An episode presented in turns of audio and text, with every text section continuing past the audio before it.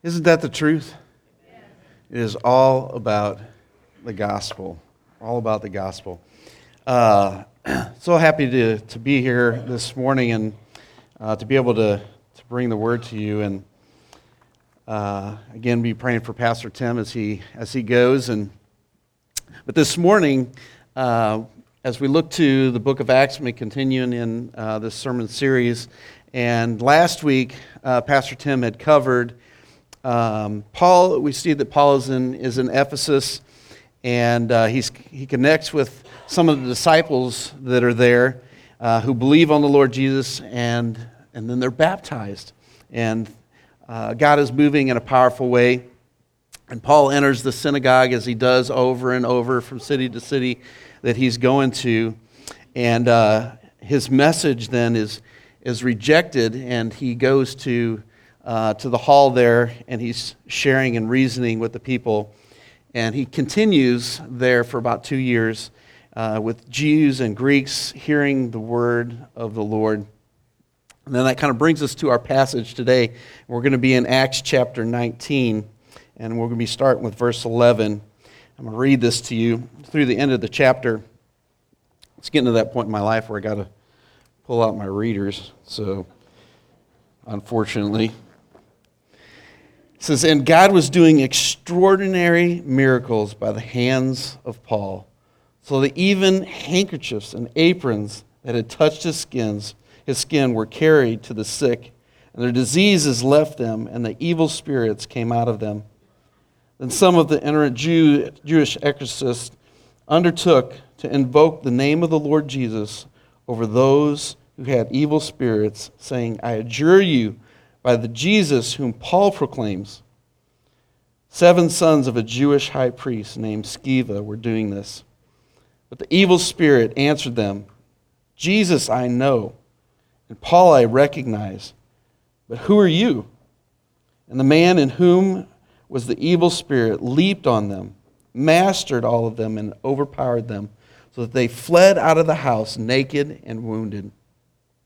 This became known to all the residents of Ephesus, both Jews and Greeks, and fear fell upon all of them.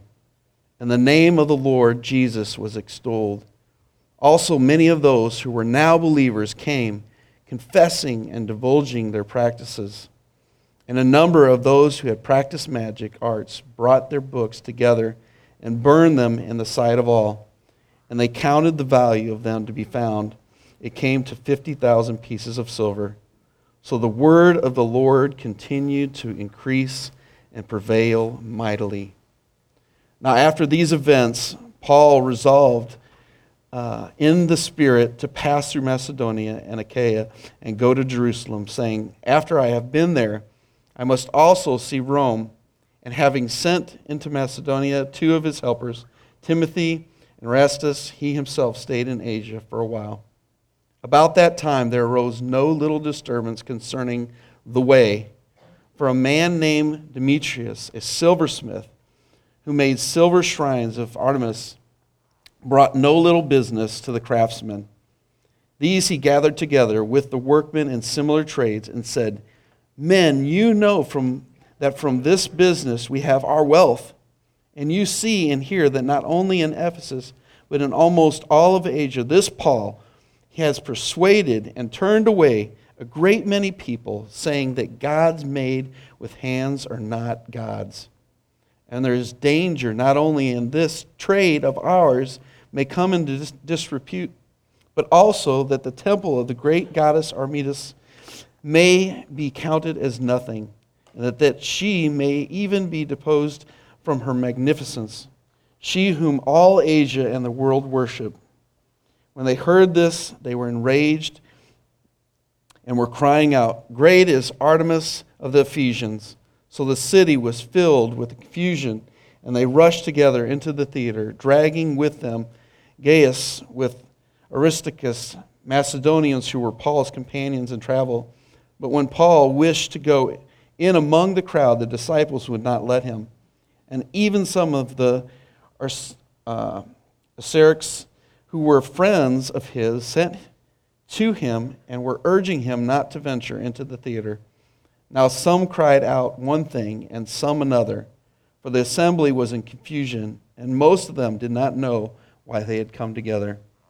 Some of the crowd prompted Alexander, whom the Jews had put forward, and Alexander, motioning with his hands, wanted to make a defense to the crowd. But when they recognized that he was a Jew, for about two hours they all cried out with one voice, Great is Artemis of the Ephesians. And when the town clerk had quieted the crowd, he said, Men of Ephesus, who is there who does not know that the, in, that the city of the Ephesian is temple keeper of the great Artemis and the sacred stone that fell from the sky? Seeing then that these things cannot be denied, you ought to be quiet and do nothing rash, for you have brought these men here who are neither uh, sacrilegious nor blasphemers of the goddess. If therefore Demetrius and the craftsmen with him have a complaint against anyone, the courts are open and there are proconsuls. Let them bring charges against one another. But if you seek anything further, it shall be settled in the regular assembly. For we really are in danger of being charged with rioting today, since there is no cause that we can give to justify this commotion. And when he had said these things, he dismissed the assembly. Father, we come to you, and Lord, as we look to your word, Lord, we know that, that you desire to speak to our heart. Lord, you desire to be in relationship with us. Lord, that we would be changed by your word. And Lord, that we would be living for you. Lord, I don't know where at everyone is this morning in their own hearts and their own minds, the things that, that are happening from this week and even this morning. Lord, I pray that our hearts would be in tune with you, we would hear from you. We love you. For it's in Jesus' name. Amen. And uh, as I was thinking about this passage this morning, or actually uh, uh, this past couple of weeks, and, and preaching on chapter 19, and reading this passage, uh, one thing that really jumped out to me is the words, the way. The way. And we see Paul and we see his companions all throughout the book of Acts. We see the church all throughout the book of Acts proclaiming the gospel from city to city to city.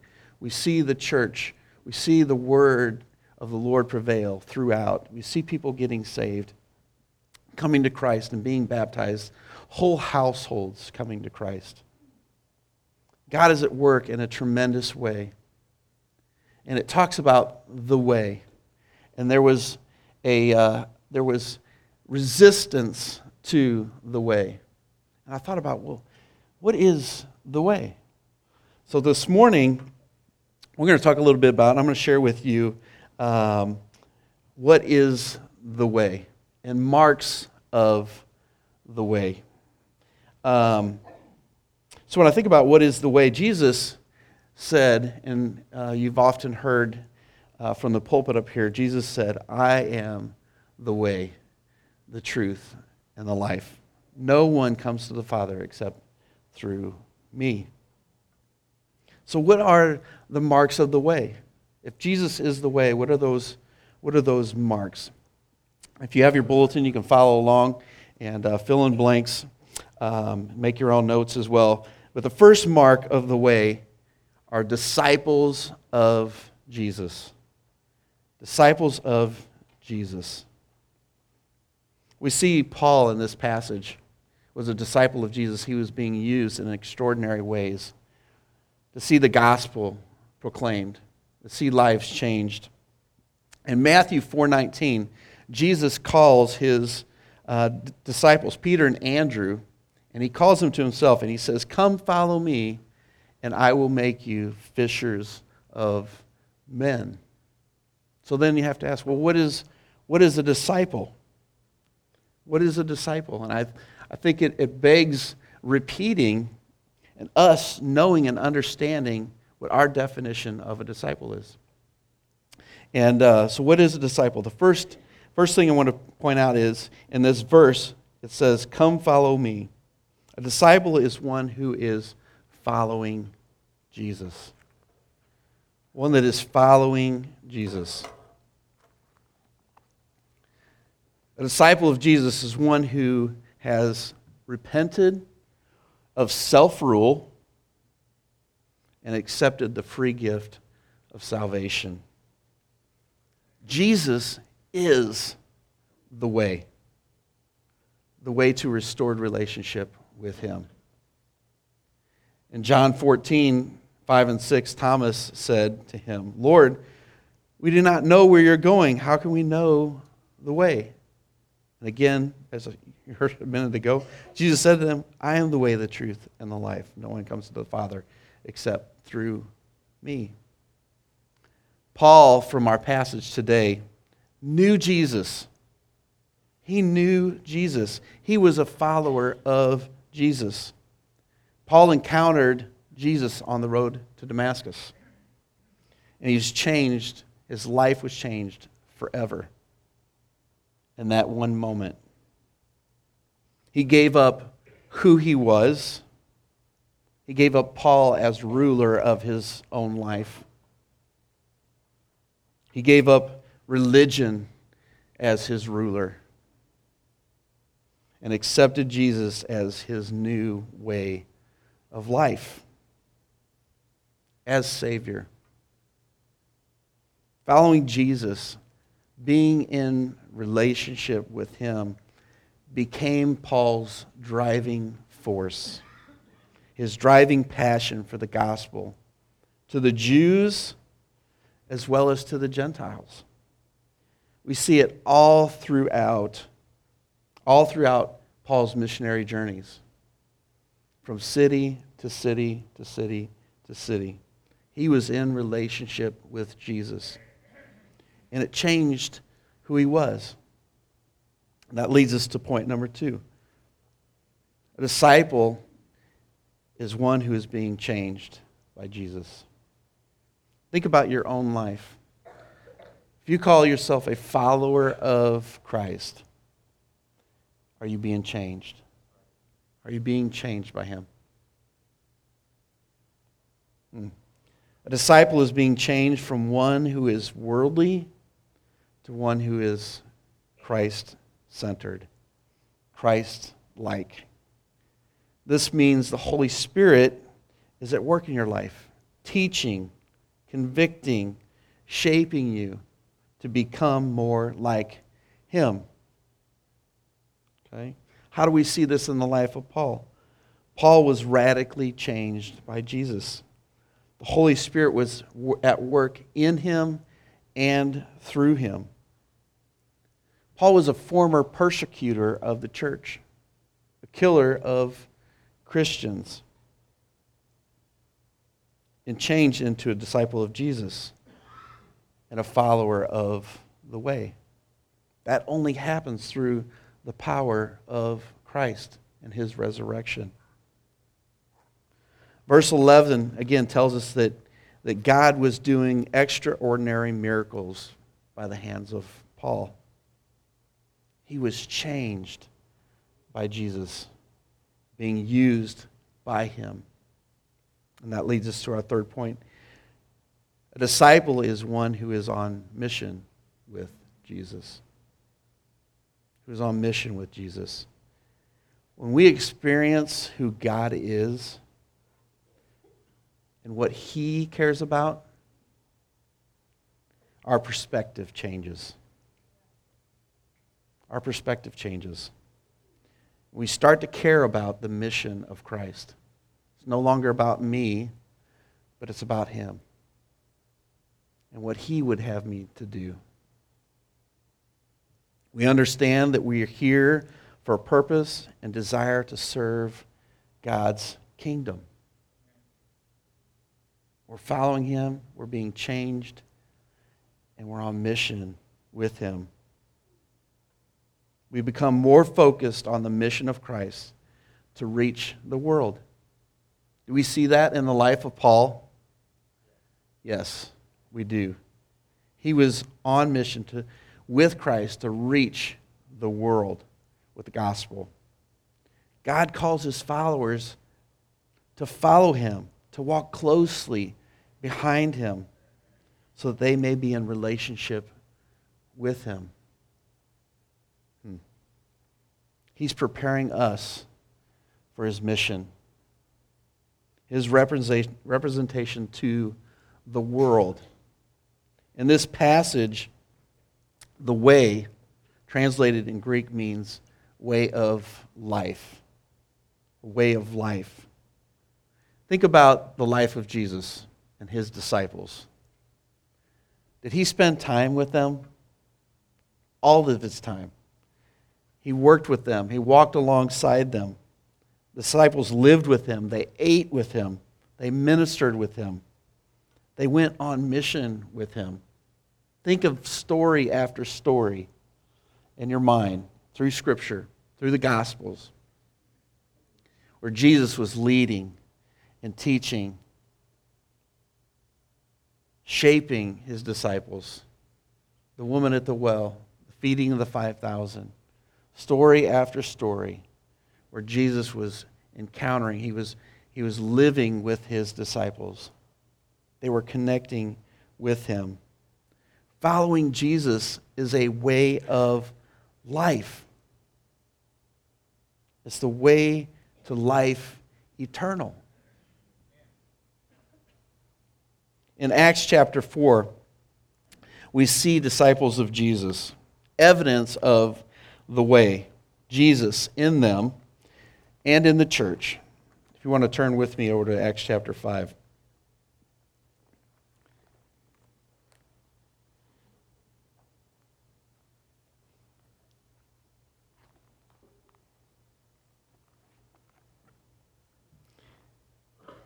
It's in verse uh, 17.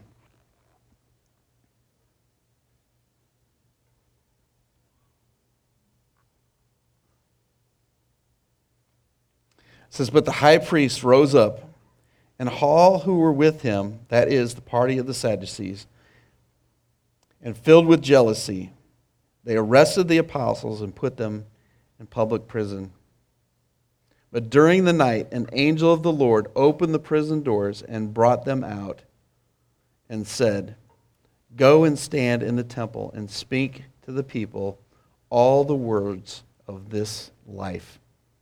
And then we heard this, they entered the temple at daybreak and began to teach. God was at work to tell about this life. in Acts chapter 4 with uh, Peter and John. It says, Now when they saw the boldness of Peter and John and perceived that they were uneducated common men, they were astonished and they recognized that they had been with Jesus. Common men, uneducated men, people like me and you. God used in powerful ways when we're following Him, when we're being changed by Him, and when we're on mission with Him. All throughout the book of Acts, we see evidence of the way. there in Acts chapter 5. We also see in Acts chapter 9, 13, 18, 19, 22, 24, 28. All throughout the book of Acts, it talks about the way or the way of life.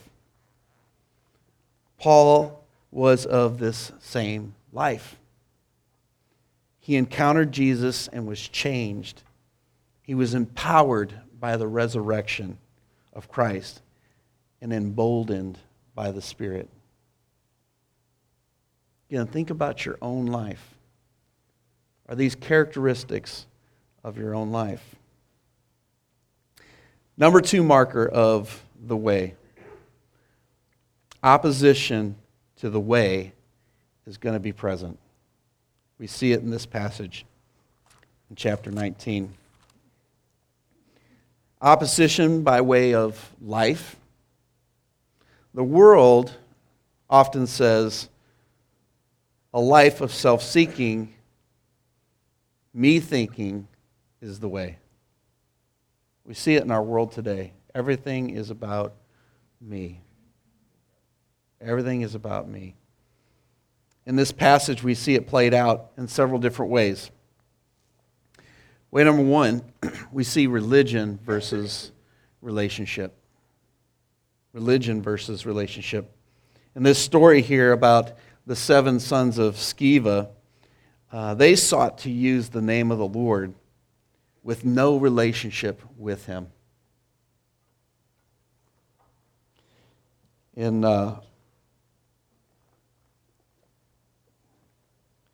verses 9 and 23, we see this opposition. It says, But when some became stubborn and continued in unbelief, speaking evil of the way, and about that time arose no little disturbance concerning the way. And we see these sons of Sceva in this passage here. And it says, I adjure you by the, the Jesus whom Paul proclaims, seven sons of a Jewish high priest named Sceva were doing this. But the evil spirit answered them, Jesus I know, and Paul I recognize, but who are you? These guys were trying to cast out this demon with no power. No power of the Holy Spirit, no relationship with Jesus. We often seek to practice a form of the way, but find no power due to no presence of the Holy Spirit. How many people do you know that practice religion but have no relationship with Jesus? I spent my childhood practicing religion instead of relationship with Christ. I grew up in the Catholic Church. I knew about who Jesus was. I knew what he did on the cross. I knew that he died, he buried, he was buried, he rose again on the third day. I knew that he died for my sin. But I practiced religion. I tried to be a good person. I tried to do the right thing. Tried to make the right decisions. Always wondering if I'd ever make it to heaven. What would be that one thing that I would do and I would miss heaven by that much? And it plagued me all throughout my childhood. But I was practicing religion and not living in relationship with the Lord. Later on in high school, I came to Christ. And for the first time, I understood that it wasn't about me, it was about what Christ did for me. And that change happened, and I became a follower of Christ. And He began to change me and I wanted to be on mission with him. That change happened. There's opposition by way of idols. In this passage, we see these businessmen. Okay? Verses 24 and 25, it says, For a man named Demetrius, a silversmith who made silver shrines of Artemis, brought no little business to the craftsmen these he gathered together with the workmen in similar trades and said, Men, you know that from this business we have our wealth. Often we're driven by money and power. By money and power. That is our idol. Man made religion is often our idol verse 26 says, And you see and hear that not only in Ephesus, but in almost all of Asia, this Paul has persuaded and turned away a great many people, saying that gods made with hands are not gods. What?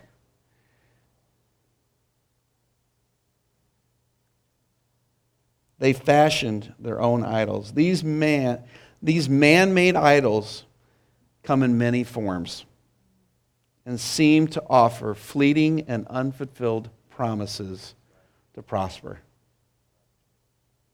When I was thinking about this passage, uh, I was on Facebook the other day and uh, I uh, came across uh, Erin Lewis's, Pastor Tim Christie's son, uh, Brad, his wife, Erin, and she posted this picture of Charlotte.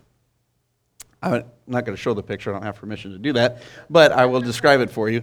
Uh, there's a picture of Charlotte, and she's in her, uh, her high chair, and she has a binky in her mouth with, with the animal that are hooked to it, you know.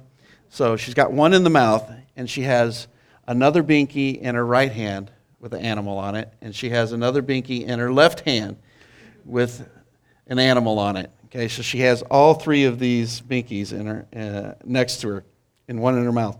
And Erin's uh, title says, "Weaning her off a binky might be rough." I can't handle this girl. Okay, and I got to thinking about uh, this passage and uh, and this picture.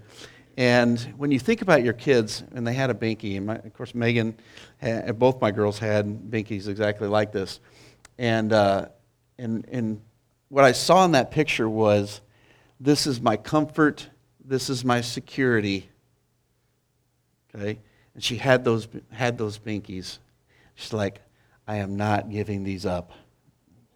Okay, but there's there's a there's a false narrative there. There's a false comfort that's in those binkies. Because when you really think about it, those are going to go away. And really, Charlotte finds her comfort and her security in mom and dad. But those are a false, a false comfort and a false promise in her life. There's a, uh, uh, a, a quote by Andy Crouch in his book, Playing God, Redeeming the Gift of Power. And it reads like this It says, All idols begin by offering great things for a very small price. All idols then fail more and more consistently to deliver on their original promise while ratcheting up their demands, which initially seem so reasonable for worship and sacrifice. In the end, they fail completely, even as they make categorical demands. In the memorable phrase of the psychiatrist Jeffrey uh, Satinover, idols ask for more and more while giving less and less until eventually they demand everything and give nothing. Now, maybe a stretch from a binky to an idol. But we do that. Whether it's money, whether it's idols made by hands. The world is consumed with the increasing promises while only providing a false sense of comfort, security, and safety. Real comfort is found in Jesus, in life eternal through Christ. And there, then you see opposition through outrage that is drastically and dramatically opposed to the way. There was an outrage that their trades would know that, are, that their trades would be in danger. Outrage that their goddess would be deposed from her magnificence. You see outrage fueled by confusion verse 32 through 34. It says, Now some cried out of one thing, some another, for the assembly was in confusion, and most of them did not know why they had come together. Some of the crowd prompted Alexander, whom the Jews had put forward, and Alexander, motioning with his hands, wanted to make a defense to the crowd. But when they recognized that he was a Jew, for about two hours they all cried out with one voice, Great is Artemis of the Ephesians. Two hours of chanting. Outraged, that's fueled by confusion, with claims that all of Asia and the world worshiped Artemis. Really?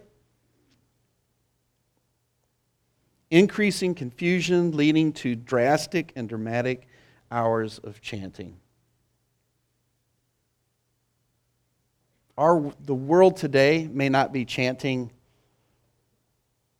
Great is Artemis of the Ephesians, but they are chanting me. They are chanting idols. They are chanting what I want. Over and over and over, trying to drown out the way. Trying to drown out Jesus. The world believes it can drown out the way by all these ways of opposition, but it cannot. It cannot. Why? Your third point. The word of the Lord will increase and prevail mightily. Increase and prevail mightily.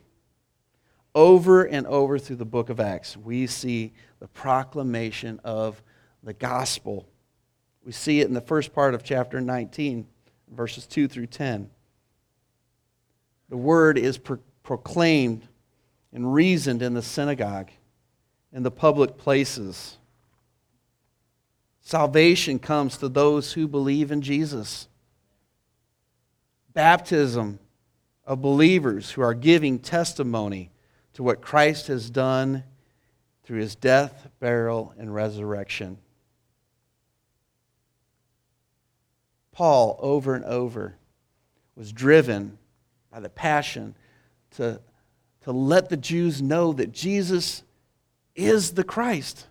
Jesus is the Messiah that they're looking for. Jesus is the one that he was so opposed to, has now changed his life. The word of the Lord increases and prevails in the lives of those he knows personally through salvation in Christ. God was doing extraordinary things through Paul's hands. Guess what? God does extraordinary things through his people today.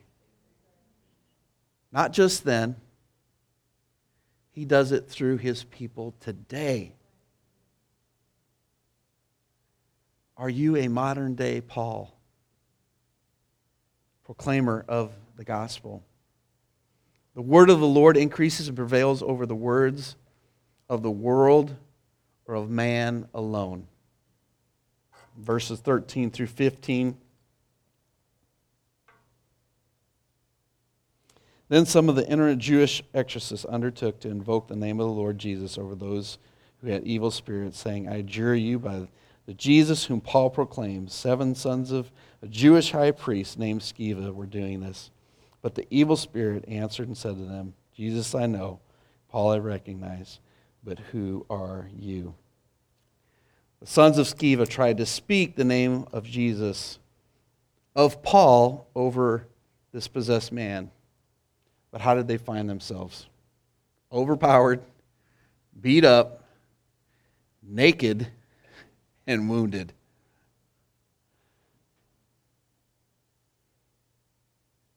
The word of the Lord increases and prevails as confession and repentance becomes evident in the lives of his people. Verse 18 says, Also many of those who were now believers came confessing and divulging their practices. Lives were being changed.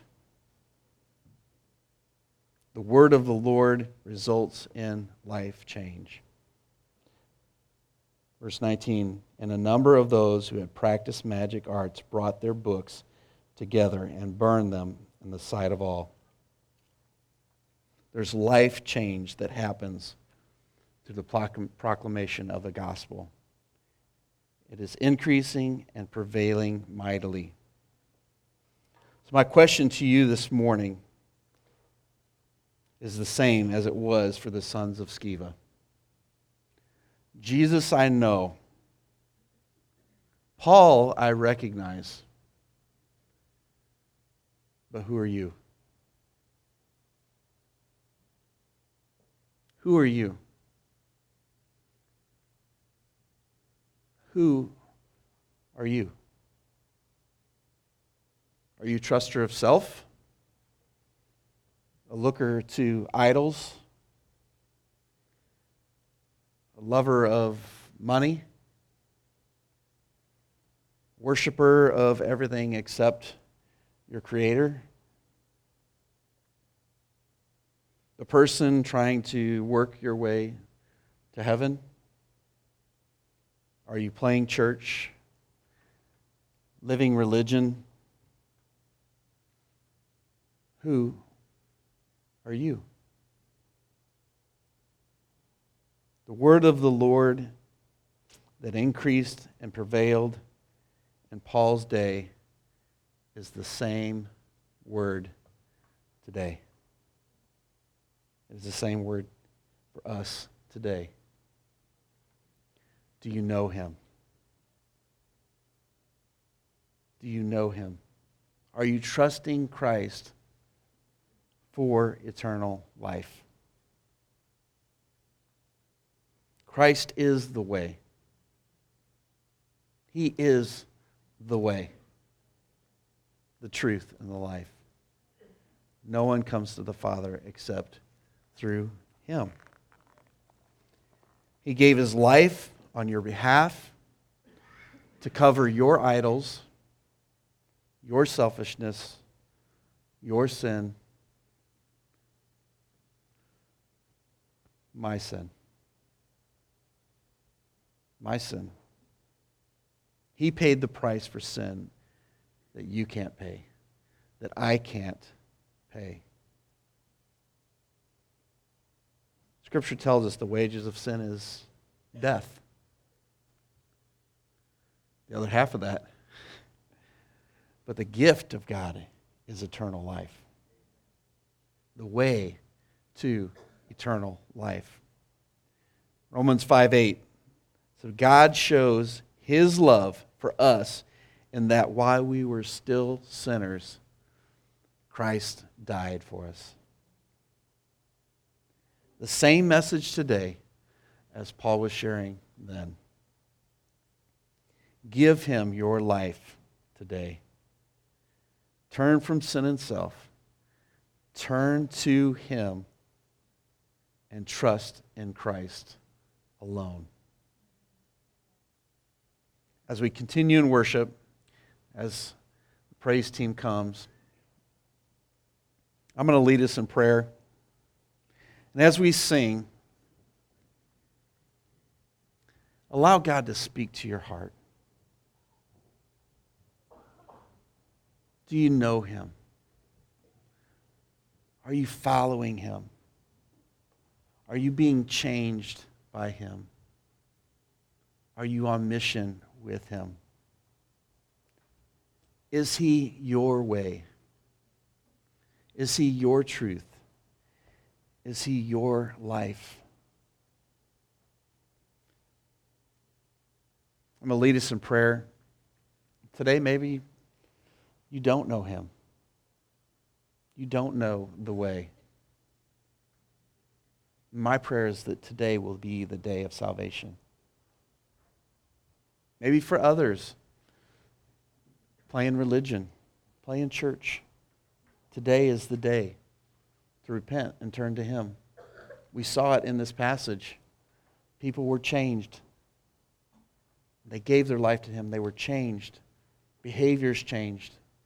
New patterns were set in motion. That could be you today. Let's pray together. Father, as I come to you, Lord, I ask that there's somebody here this morning that, that doesn't know you. Lord, I pray that today would be the day of salvation. They would just pray, Lord, I, I recognize that I'm a sinner and that I'm separated from you. And Lord, today I just I give you my heart and I give you my life. And I want to live for you. I want to follow you. I want to be changed by you. Come into my life. Save me from who I am. I'm trusting you. Maybe for that person here this morning that has been playing religion, playing church. They would just pray, Lord, I, I give my heart and my life to you. I turn from the sin that's in my life, and I'm trusting you. I want to follow you. Show me your word. Show me your truth. Help me to follow you the way that I should. Father, we're thanking you and we're praising you. We ask that you would move in this time of song, that lives would turn to you. In Jesus' name, amen.